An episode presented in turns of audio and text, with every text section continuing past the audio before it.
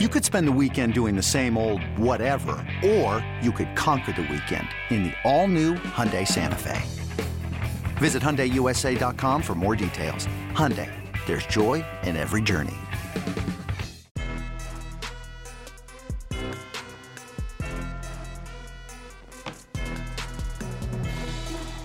What's up, everybody? Welcome to the 24 7 Sports College Football Show. My name is Josh Ahler, joined by Barton Simmons, Trey Scott, later by Connor Tapp. How are we doing today, guys? We're doing great. We're doing good. I'm back. Sorry I missed you guys last week. Welcome back. We have a question. Did you watch the show last week while you were absent? No, I was in a fevered sleep during the show. I was saying, like, I told the, the audience, I said, if Barton's sick, he must be really sick because you are known to walk around with 101 degree fevers for weeks without knowing you're sick. You come into the office with strep throat, pneumonia, whooping cough, and never gone home. So it must have been really bad. I gotta say, the combination of throwing my back out on Monday, doing deadlifts, combined with the strep what are you doing deadlifts for? was- I won't be doing them ever again. uh, that I think was what really got me. Yeah. Wow, getting old, man. Getting Yeah. old. Uh, hit us with your questions, comments. We'll read those throughout the show. Get a fan of the week as well out of that. Uh, all right, so let's go ahead and get started, guys. Uh, let's start with Tua. Uh, Tua went Yeah. down, obviously, with that major, uh, that serious injury, the hip injury in the Mississippi State game. Uh, let's start here. Is this the end for Tua? Will we That's a- see him again in an Alabama uniform? This is this is not the end of Tua, but it is the end of quite- Tua at Alabama. Well, I, I meant, I, this is a college show. Excuse me. Yes. Uh, yeah, I mean, I think I'd be pretty shocked if he came back. I guess there are cases to be made for it. You can make a case he could come back and play.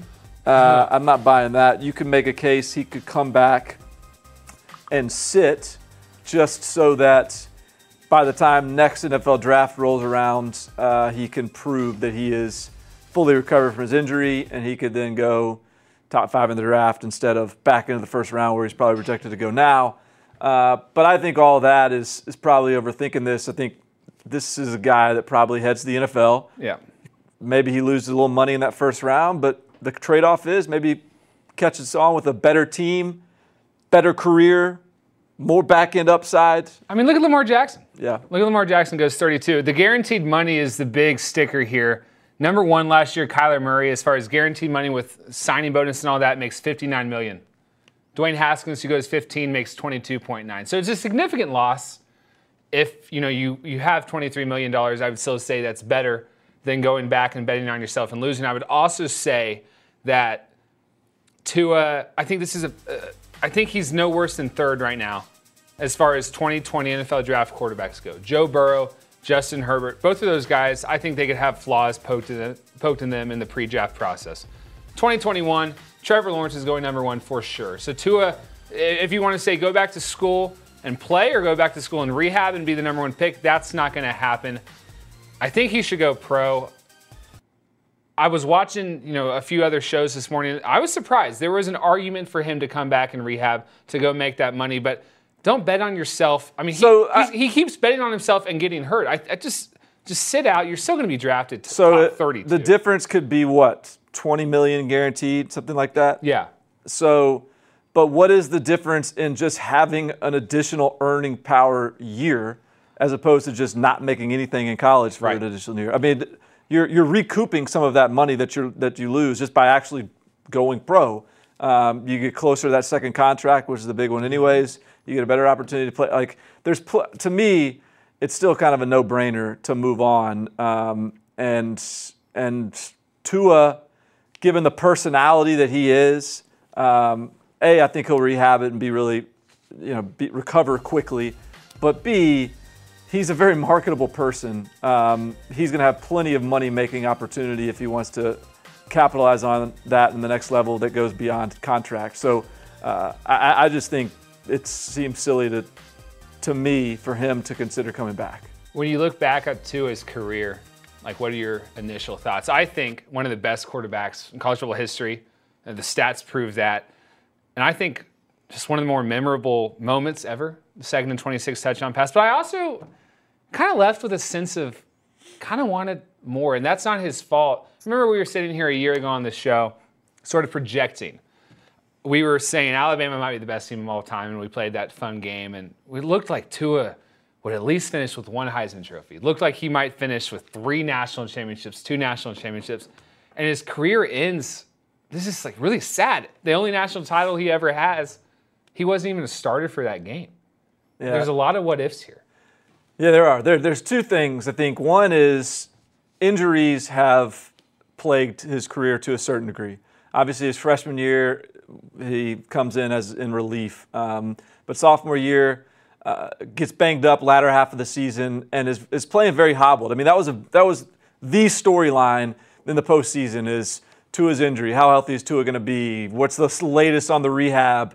Uh, and, and so I do think that that kind of muted uh, the the tail end of, of, last season, and, and really in all the the, the biggest games.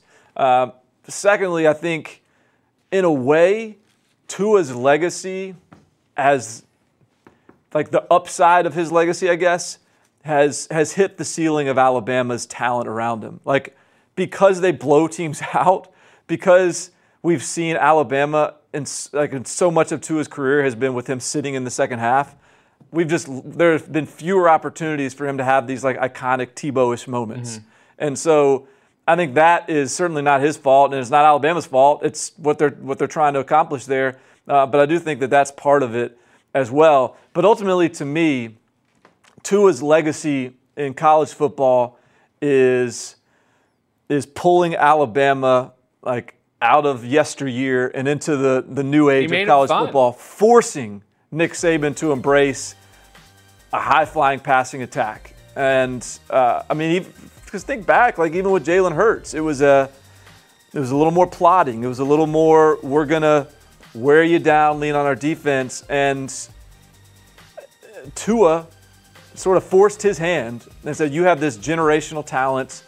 You got to get modern on offense," and they did, and they've been one of the most enjoyable teams to watch offensively over the last few years. And and hey, the other part of it is he Tua's class, that class of 2017, he arrived with this unreal wide receiver group, mm-hmm. and just seeing that marriage uh, and and that group grow together has been has been pretty entertaining. Also, uh, to continue the discussion on Tua, Kevin Boilard talked to Travis Reier from Bama Online in this week's Boiling Point.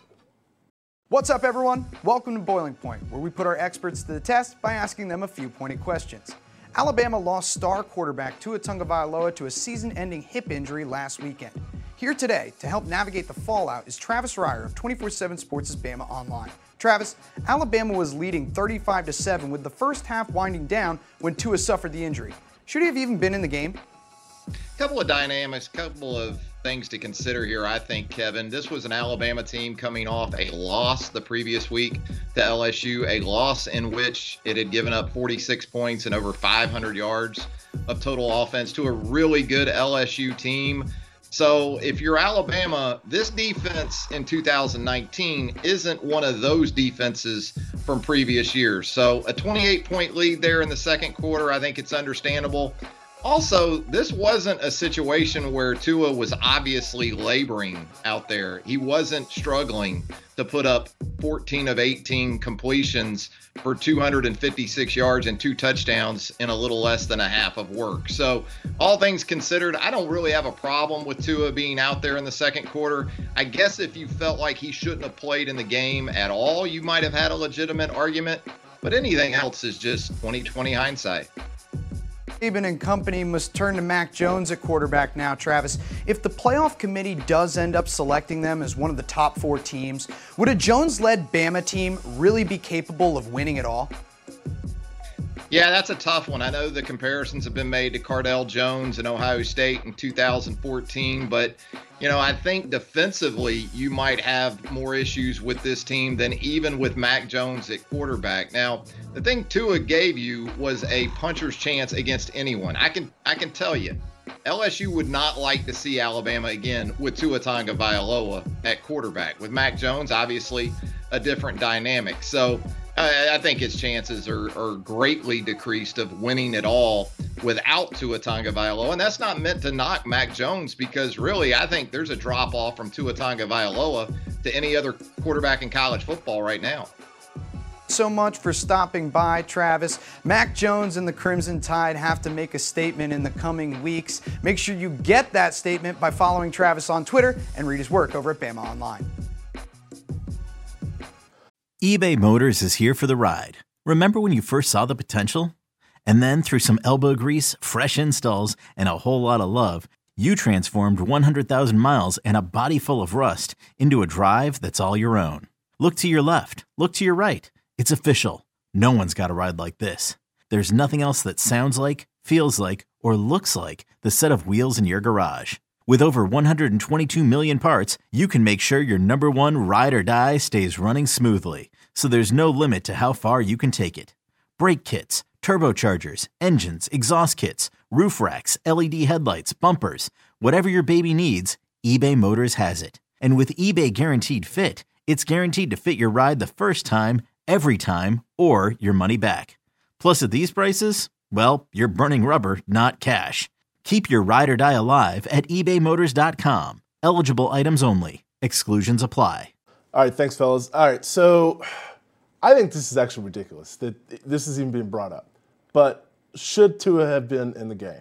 Do you fault Saban or whoever to make that call? It was the second quarter of a 28 point lead, and it's not like his he was having ankle issues. It's not even like what he got hurt. He hurt his hip, but should he have been in the game? I think it's ridiculous because it was before halftime. Maybe after halftime, sure, but Yeah, I, I, I have a like I have a major issue with people hindsight saying, "How could you have put Tua in that last drive?"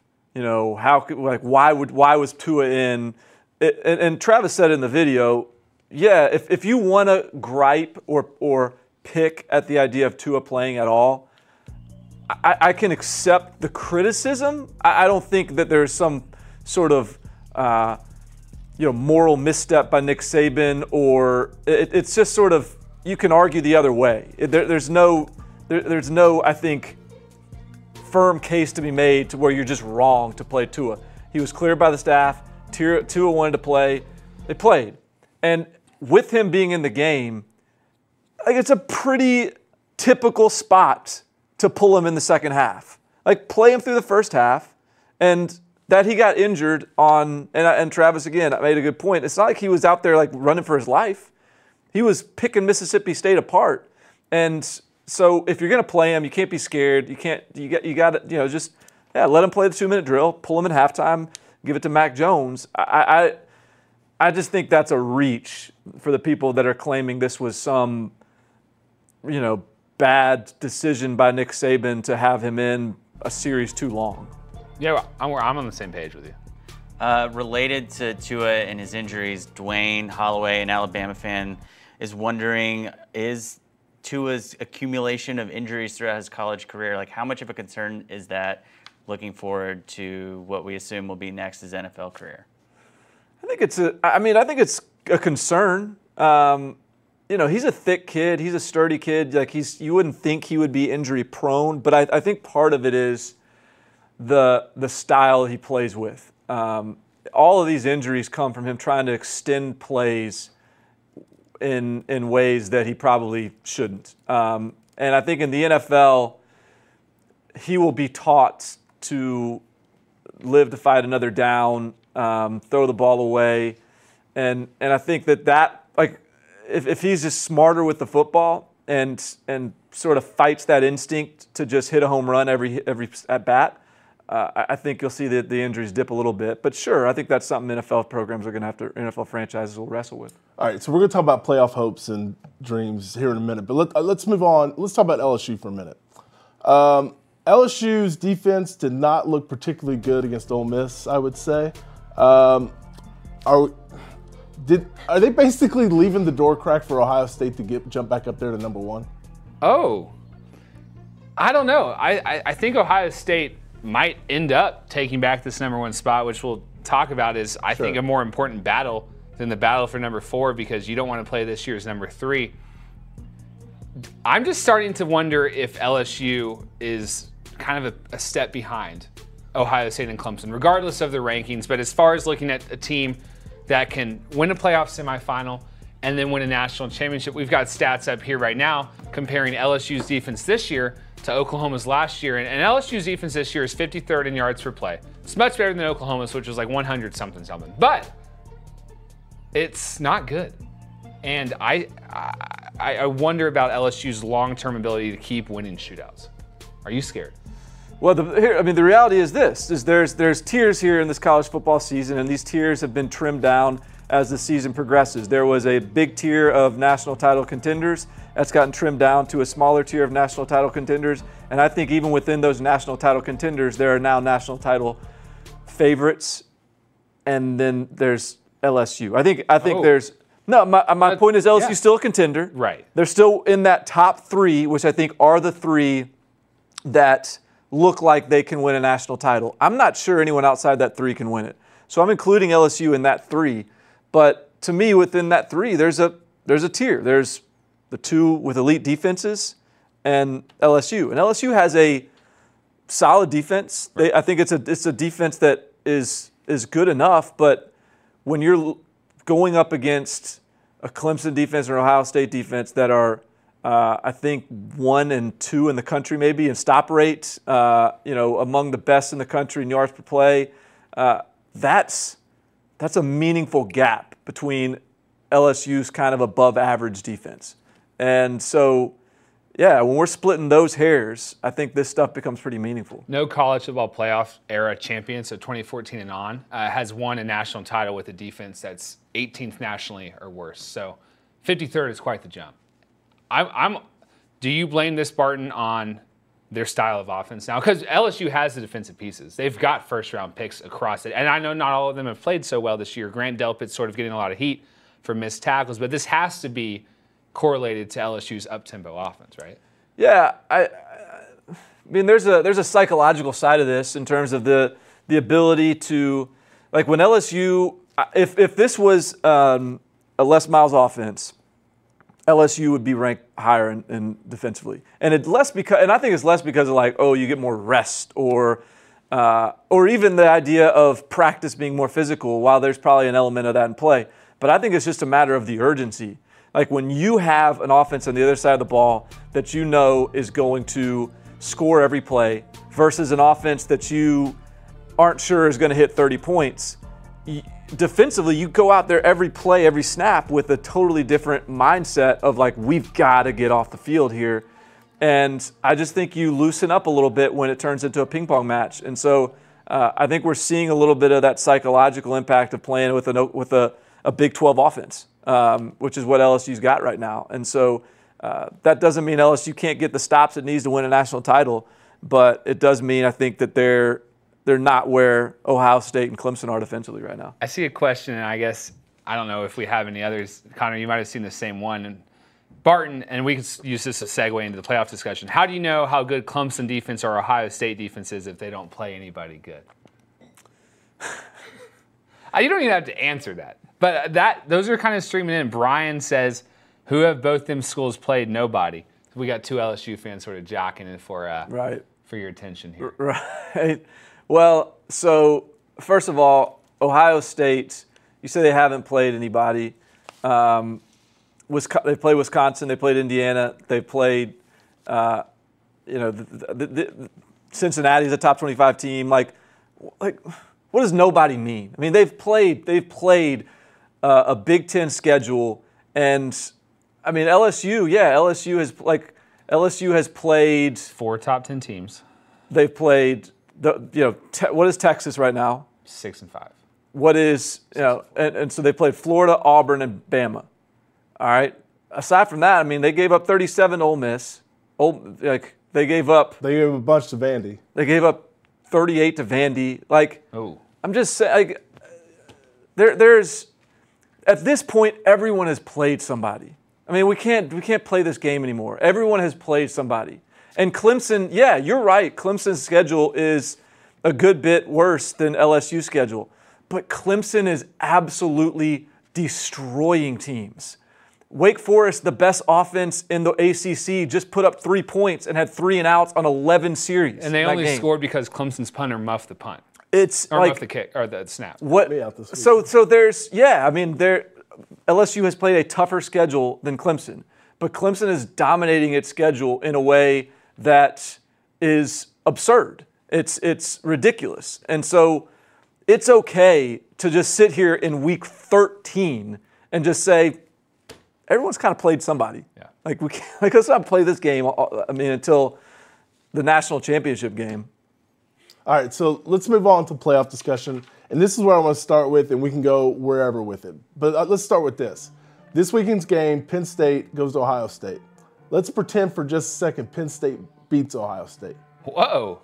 What happens? What like there's where does Oregon jump up? Does what happens? What, what do we think happens? Wow, you're putting us on the spot. Yeah, Well, I think Both you know, it's teams- assuming Georgia keeps winning. Correct. Then uh, Georgia will be in there. I think you could see, depending on. I mean, I think Alabama. Uh, we'll probably Yeah. still see. It will probably still be kind of status quo. I would. I would imagine Ohio State would dip down maybe to uh, Alabama's spot. I could see Ohio State. you could see them falling out of the top four.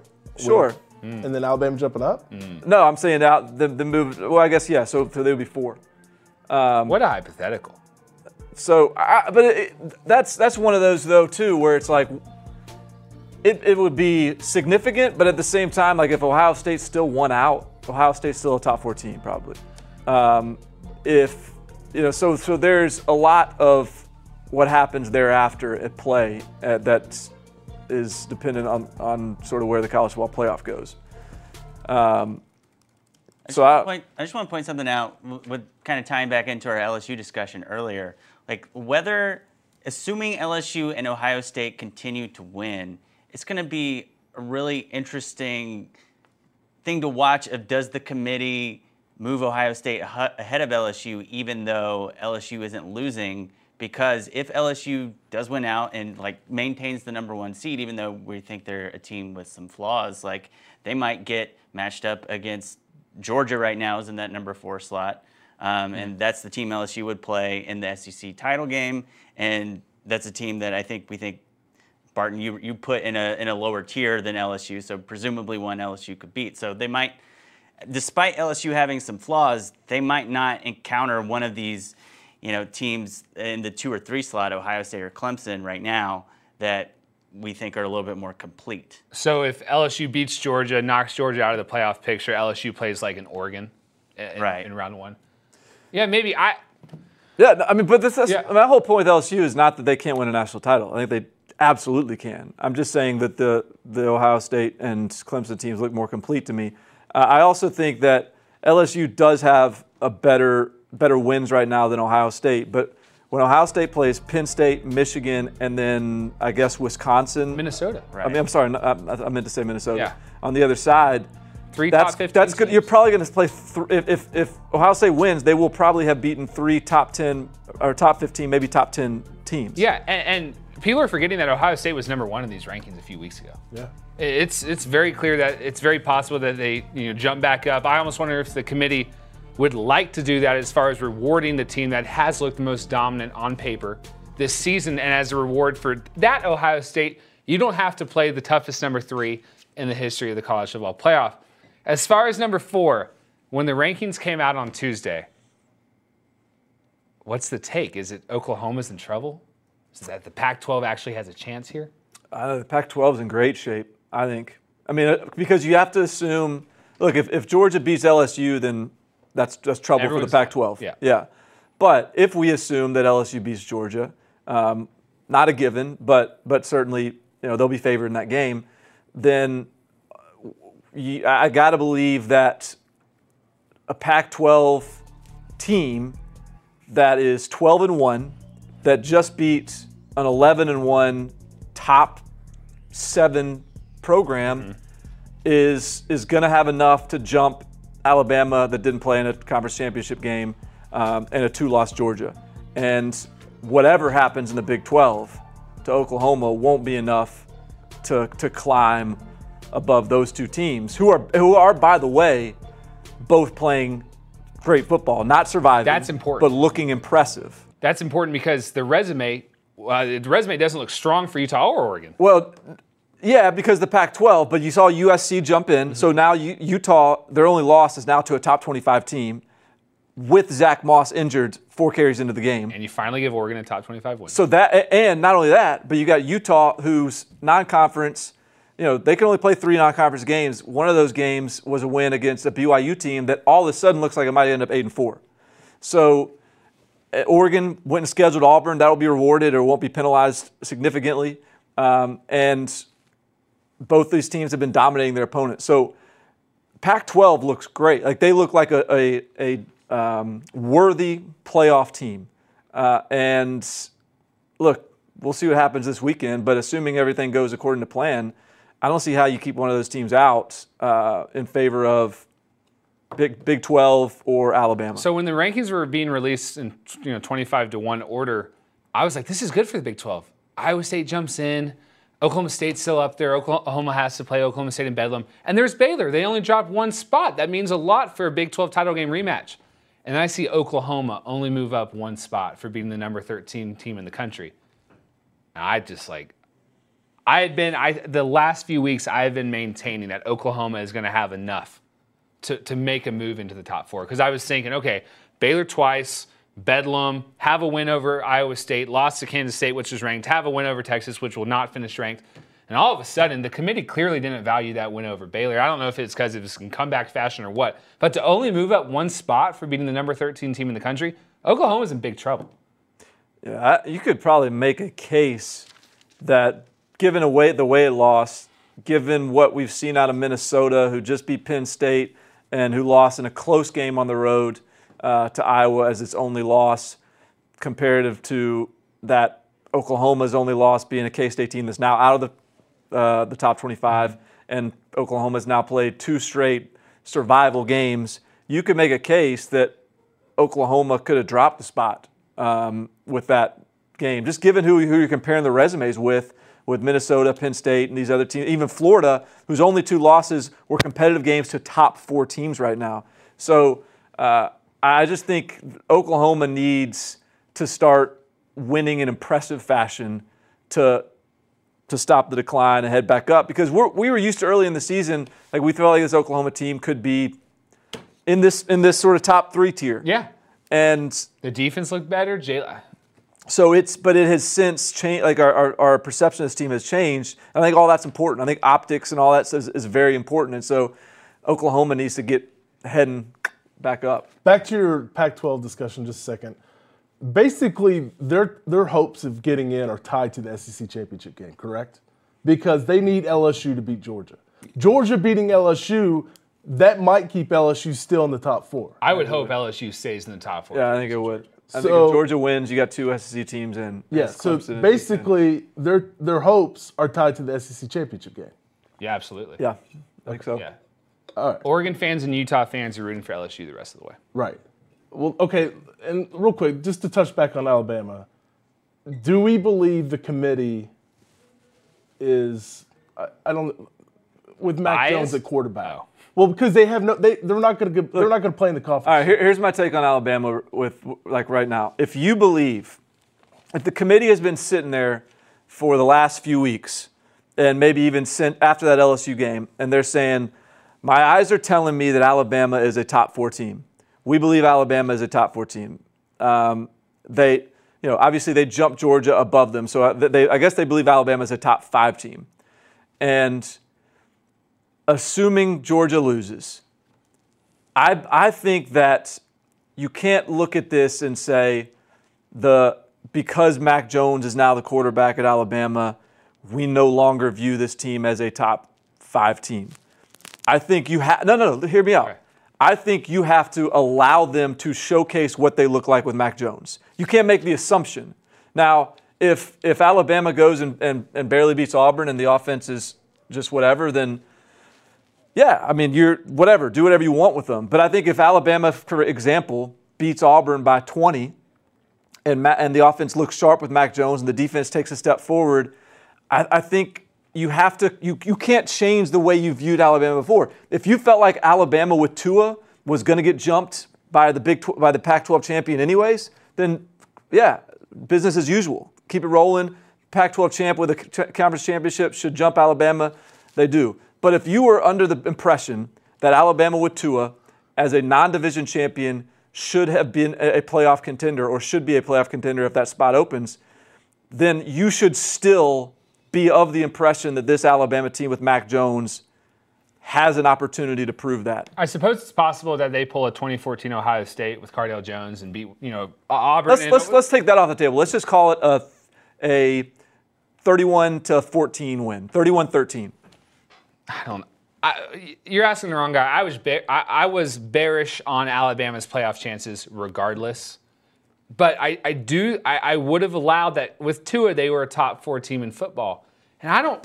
You know what? I know Auburn's defense is great, and it's going to be at Auburn, and I will be really impressed and just pleased with Mac Jones if he plays well in that game. But I don't know if that's enough. That's too small of a sample size for me to trust that the committee can put Alabama in, and we will be given a competitive game. If it's a year in which Alabama's defense is good, different story. But the committee's job is to put the best four teams in college football. And I just don't know if one game against, granted, a good opponent is enough to, to, to prove that for Alabama. All right. Uh, Connor, questions? How we doing? Yeah, John wants to know what has to happen for Joe Burrow to not win the Heisman at this point. I think he has got to lose the SEC championship game. Well, d- well, d- let's just all say this: LSU has to lose again before the playoffs, and it has to be Joe Burrow. Not Joe Burrow's fault, but he has to have a multiple interception game that contributes to that loss. That is the first contingent. Second contingent is that Chase Young is dominant against uh, Penn State, dominant against Michigan, and dominant in the Big Ten championship game.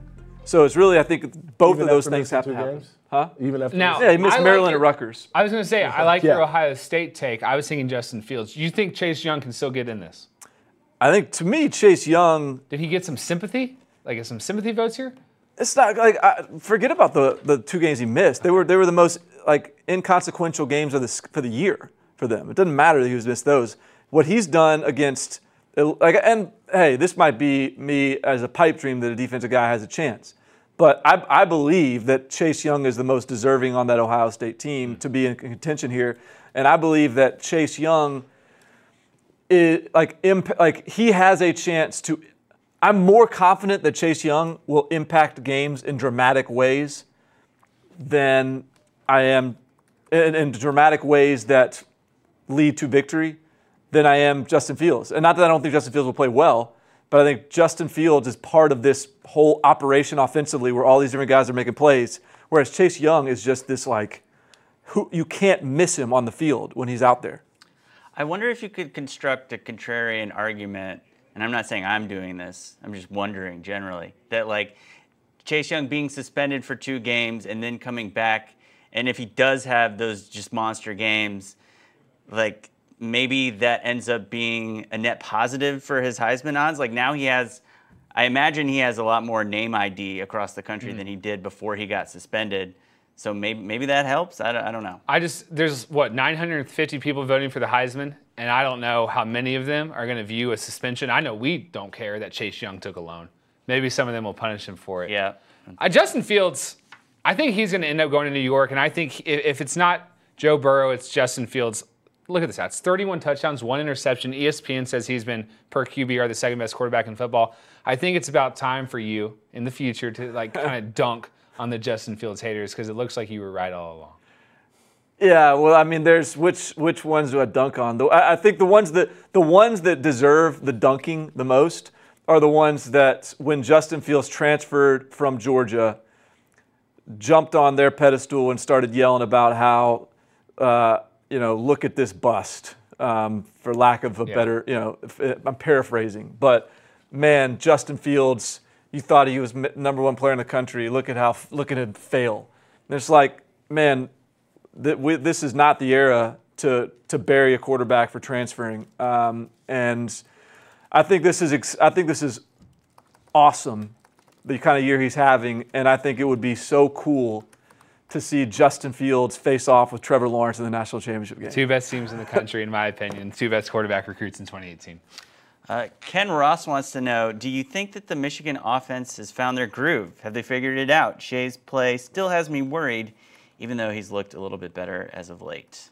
Yeah, I think they have found their groove. I think they found confidence as much as anything, and I think that they found that.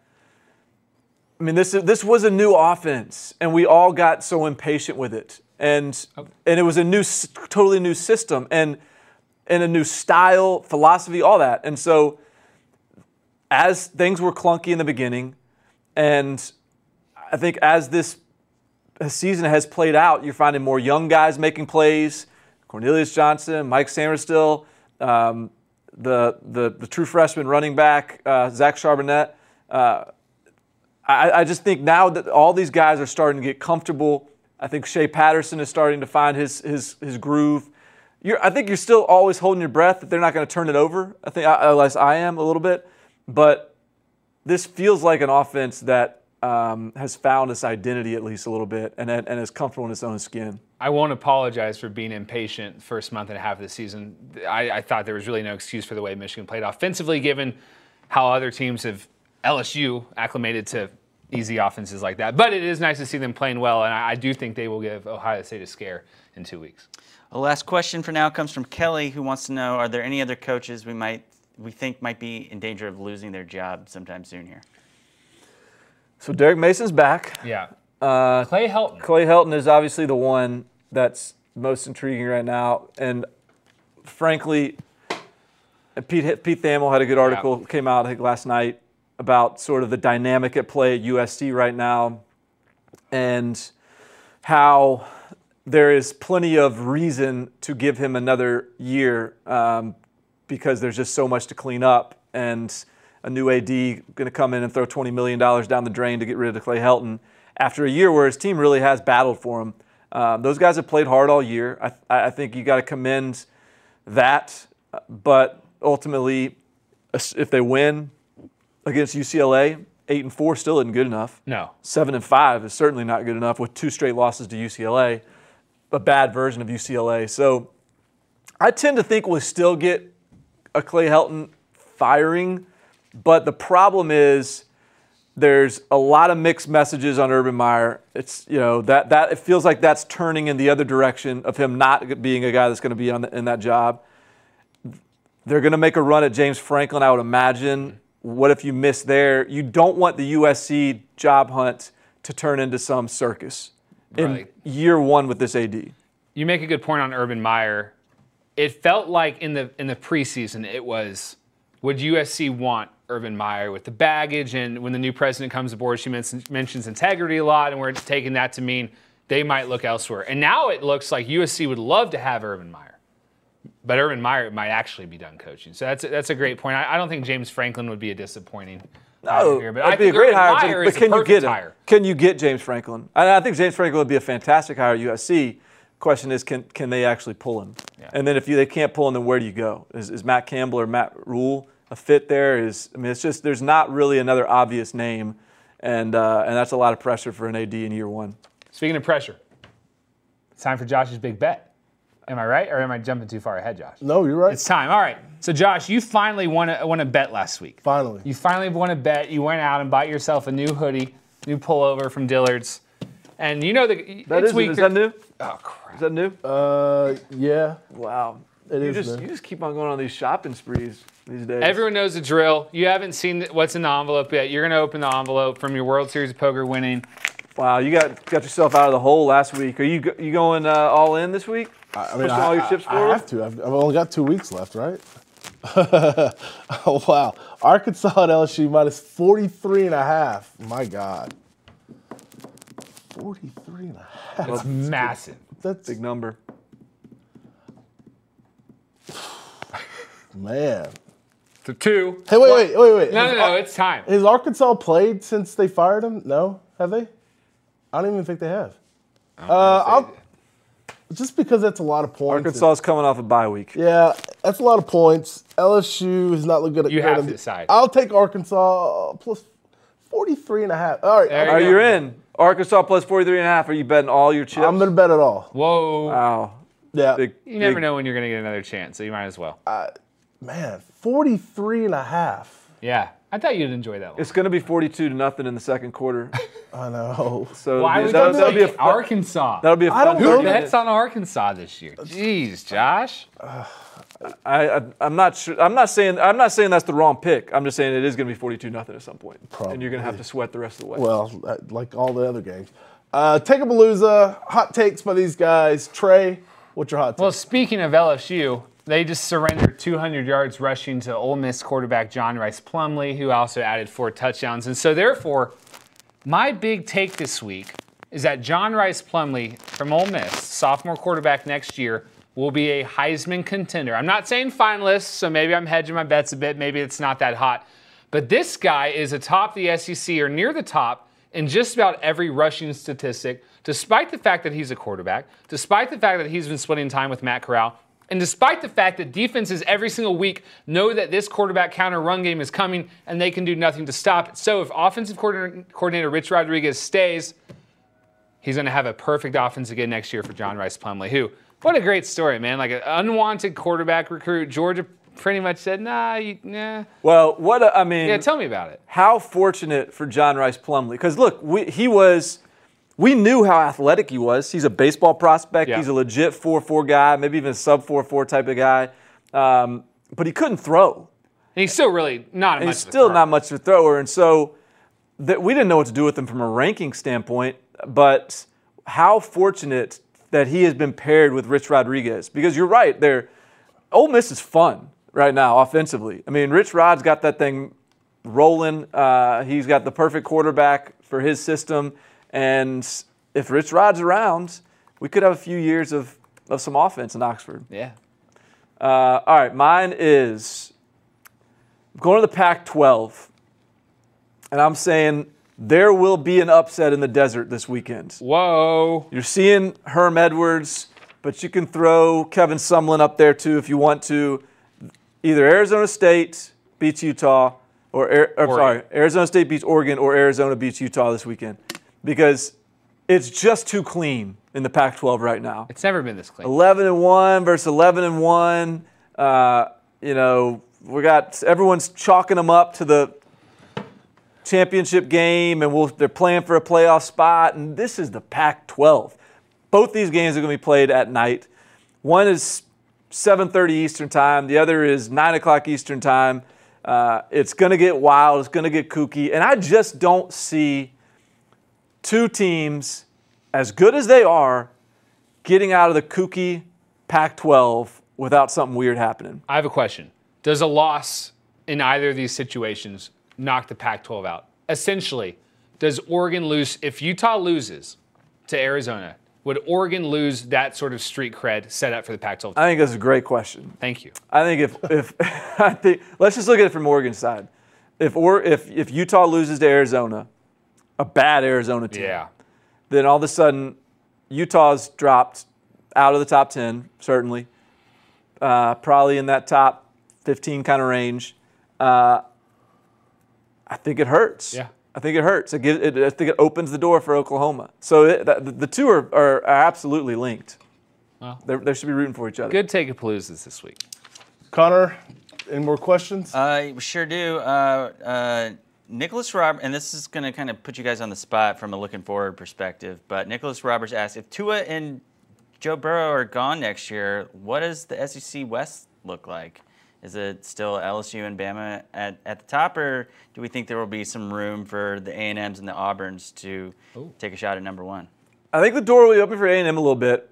Um, Senior year, Kellen Mond. Kellen Mond, you would think, is coming back, and, and perhaps he finally takes that long away to step forward. Uh, I would not, and, and look, LSU's still going to be really talented at wide receiver.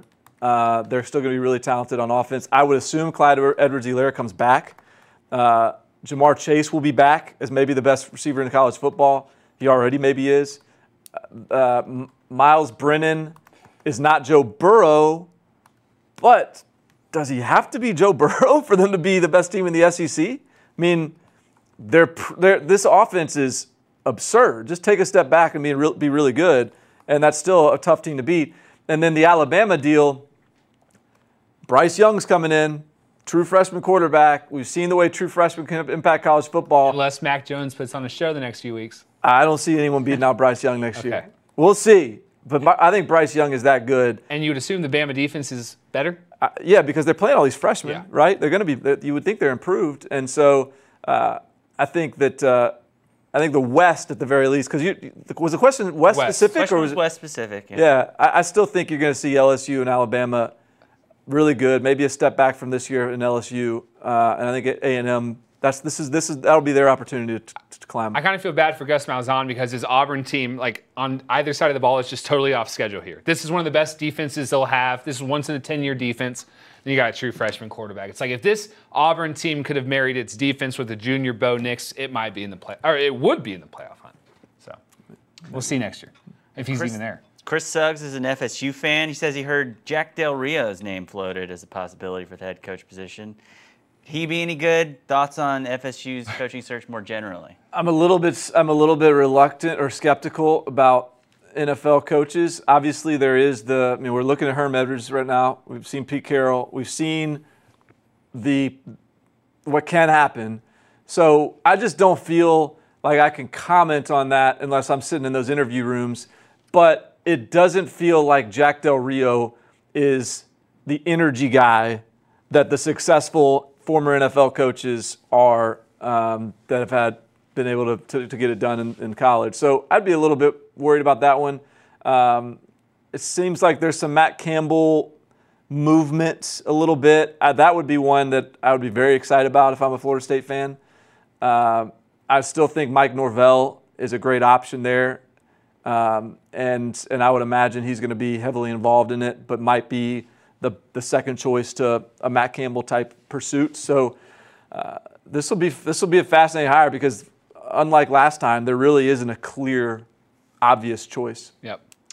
Uh, Charlie Mancuso has less a question, more an observation. Uh, Najee Harris will be an absolute beast. No one is talking about him sad. Is he thinking Will, Najee's will be a beast back? in the NFL or No, I was I gonna don't think. he- I, I think. I Oh, think against just for the rest of the season. Oh yeah, I mean, yeah. it's weird that Najee was such a famous recruit, top you know top five player in the class of 2017. Sort of had a weird college career. He's had to sit behind a lot of guys, but he's had his moments. Um, I think Najee's probably going pro after the next few games. What's weird for Bama, and I want to prepare Bama fans for this: if you don't make the playoff, your entire class of 2017 is probably going to sit out the bowl game. You guys haven't had to deal with that yet because you've been in the playoff every year. You will not like it, and you will be mad at your players. But it is the right decision for all of them. It's the right call for Jeudy, Ruggs, Smith, Leatherwood, Najee, Tua. You've or Tua's already gone. Dylan Moses already gone. So I can't. en- enjoy the Auburn game. I can't wait to see how hacked off Saban is going to be at SEC media days over uh, players skipping skipping the bowl game. There's going to be a lot of tangents he Yeah, goes on yeah. to, to, to scold the media. That's it for questions now. Okay, the fan of the week is Matt McKinney. And we've already kind of touched on this, but let's go ahead and get into it a little bit more. What does the playoff committee do if LSU loses to Georgia in the SEC championship game, Ohio State and Clemson win their, their conference championship, and the or- and Oregon then wins the Pac-12 championship? Does Oregon get in over Bama? Does Bama stay home? Bama. Uh, well, What you it got says. okay. LSU loses to Georgia. Georgia's in. Right, LSU's in. right. Al- Ohio State's already in, Clemson's already in. And seeding here, the committee wants to avoid a playoff semifinal rematch of, of uh, like it wouldn't have So LSU here- play Georgia about- in round one. Here's But those four that would be the four. Here's a better question that I haven't even really thought about, but so this will this might not be good TV here, but all right, let's say Georgia beats LSU.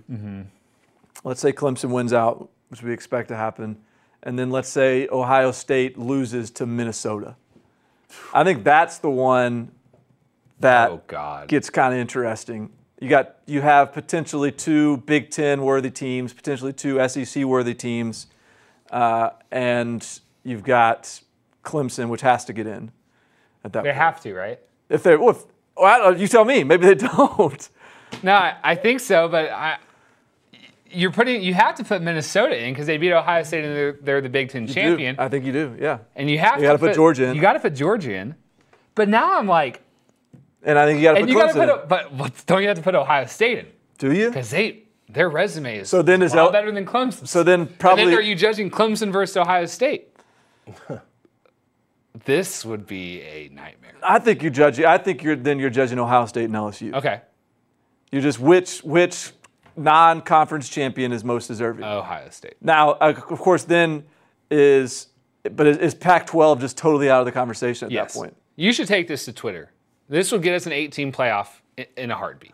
take that. To, that's it. You're the fan of the week.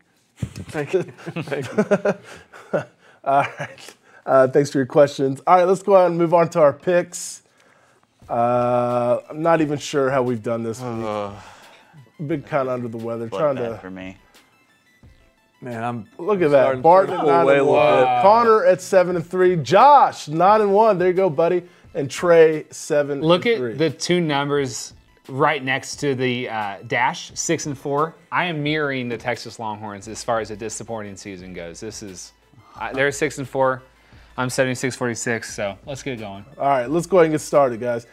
Texas A&M at number four, Georgia. Georgia's a 13 and a half point favorite. Yeah, I'm I'm not without some concern for Georgia in this spot, sandwiched between two rivalry games. They've already clinched the East, but it's at home. Georgia has a talent advantage. I'm going with the Bulldogs. That Georgia Tech game's looming, huh? Well, I mean, I don't know. I, I imagine it's something they care about.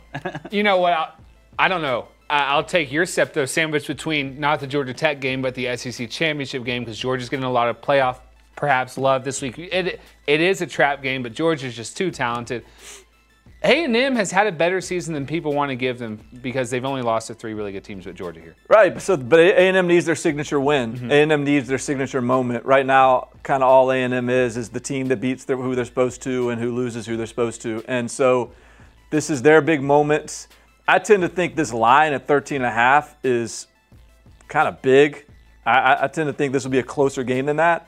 But I do think Georgia's defense is just too stout. I, God, I love that unit. Uh, I think Georgia wins. I have Georgia as well, but real quick question: If Georgia loses this game, do they still go to the SEC chip? Yes, Is that but their they've- playoff hopes are shot. Okay, okay, cool. Uh, number 25, SMU at Navy. Navy's a three and a half point favorite.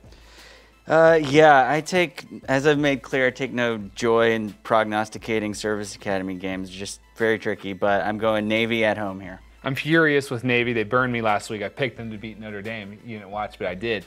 I'm going SMU. Navy's passing defense is not great. SMU gets a big win. I like Navy here. SMU's uh, de- defense, defending explosive run game is not very good. I think Navy will get pop a couple long ones, and uh, I think Navy wins uh, decisively. I'm not going to pull a Barton here, but I thought I'd put SMU down, but I picked Navy. I'm going to stick with Navy, so Navy it is. Number 13, Michigan is a nine point favorite at Indiana. Yeah, Indiana came real close to springing the upset of a Big Ten East giant last week. I think they'll finish the job this week at home with Michigan looking ahead to the game. Wow. Wow. Can we? That's a big upset pick, guys. Connor just went there. Uh, Indiana has an explosive offense, but I think Michigan's defense is up for the task, and I think the way they've play, played the last few weeks, they look locked in. I don't think they're looking ahead.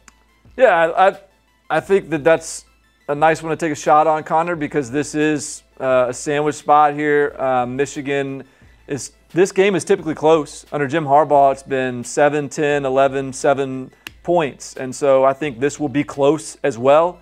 Um, but I, I just think at, in the end, this will be your classic Indiana game where it just doesn't quite have enough. Michigan uh, squeezes one out. I agree. Michigan and a close one. Pitt at Virginia Tech.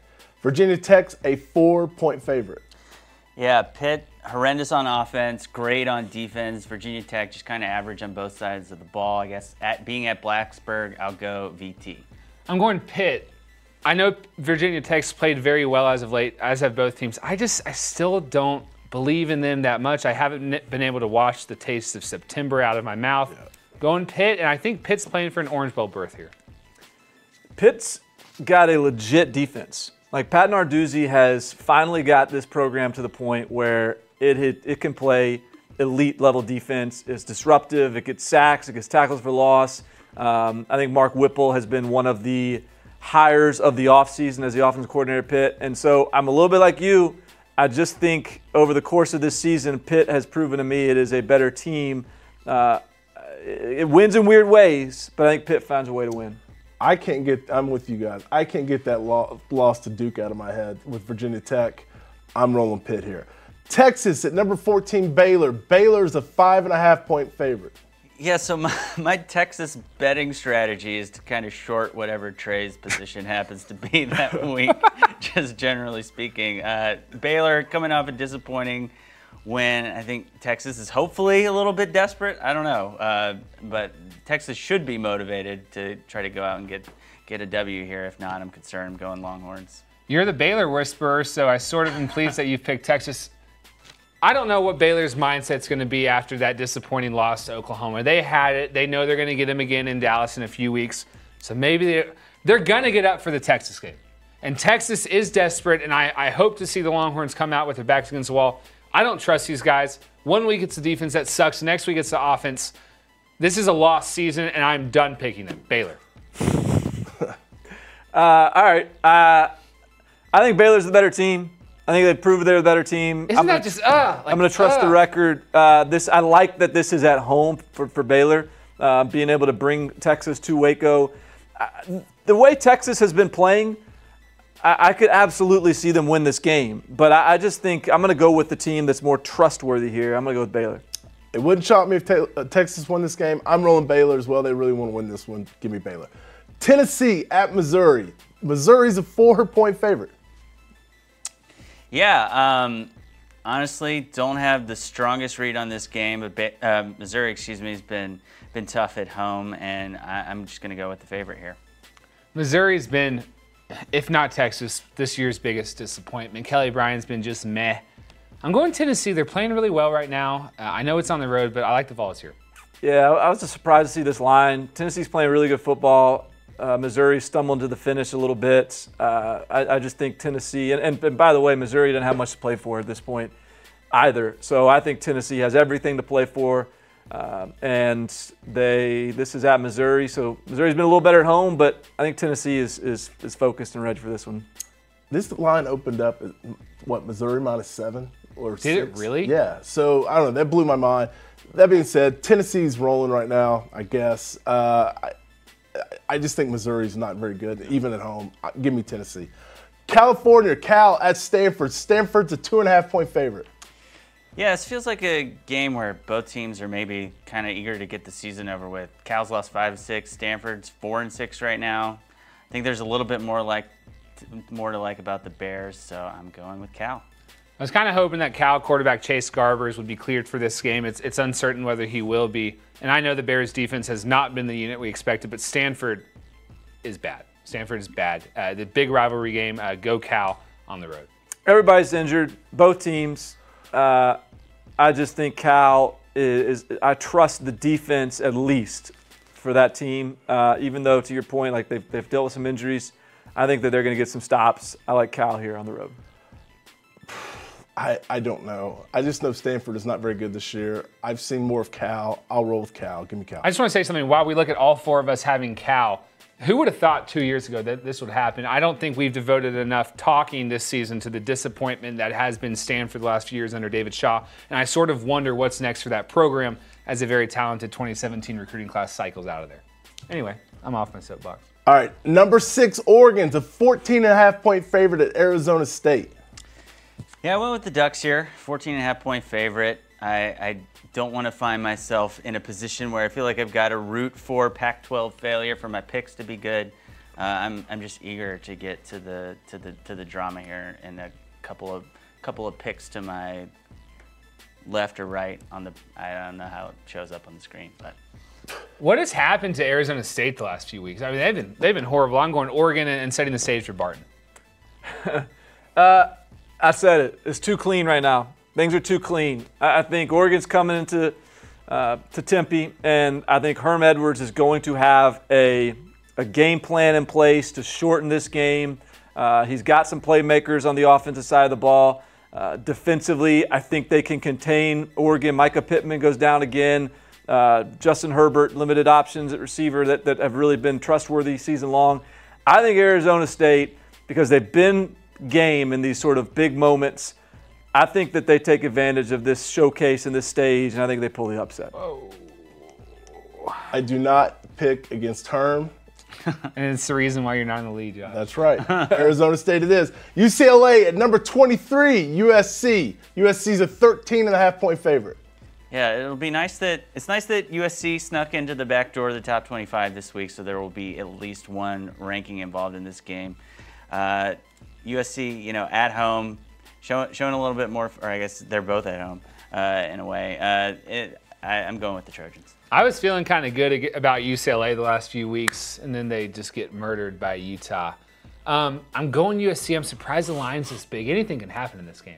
I think USC either blows UCLA out and wins one for the coach, or UCLA wins and soils the uh, the final game for Clay Helton. So, uh, but I'm leaning USC here because I do think this team has shown a lot of character throughout the year. I think they play hard. USC. Let's make it a sweep. USC. And finally, number eight, Penn State, and number two, Ohio State. Ohio State, an 18 and a half point favorite. Yeah, wild to see what that line is. I don't. I I'd probably like Penn State to cover, but I do think we've seen a lot of separation from Ohio State and the and the group behind them that includes Penn State and, and, some other teams. So I'm, I'm going with the Buckeyes. I remember a day of better parity in college football when the best teams would play the best teams and the line wasn't 19, and, and these games are a little bit more exciting. Ohio State rolls. Yeah, I think Ohio State wins. I, I, I am starting to lean towards Penn State keeping this close, just the same way that LSU was able to, you know, play four competitive quarters with Auburn and Florida. You know, I just some good teams can find ways to keep it close, uh, but I don't see any way Ohio State doesn't win it. They're, they're just too good. Trey, I agree with you. I think Ohio State rolls. I think they're just rolling, they're, and they're not going to stop against Penn State. Ohio State big. All right, fellas. End of the show. Another great show. Any parting shots? No show next week. It's uh, Thanksgiving. Thank you. We're taking the week off. Yes. So we'll see you in two weeks. Just in a while. Uh, for Barton, Trey, Connor, the guys in the back doing a great job. Colin, Mike, Ted. Boilard, thank you so much. We'll see you next week.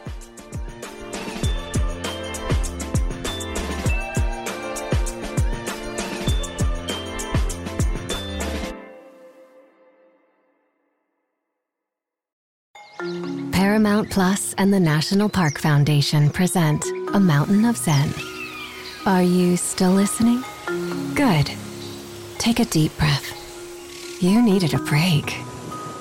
This Earth Week, you can live stream seven national parks for seven days on Paramount Plus. So, yes, you can literally stream a stream. Paramount Plus, official streaming partner of the National Park Foundation.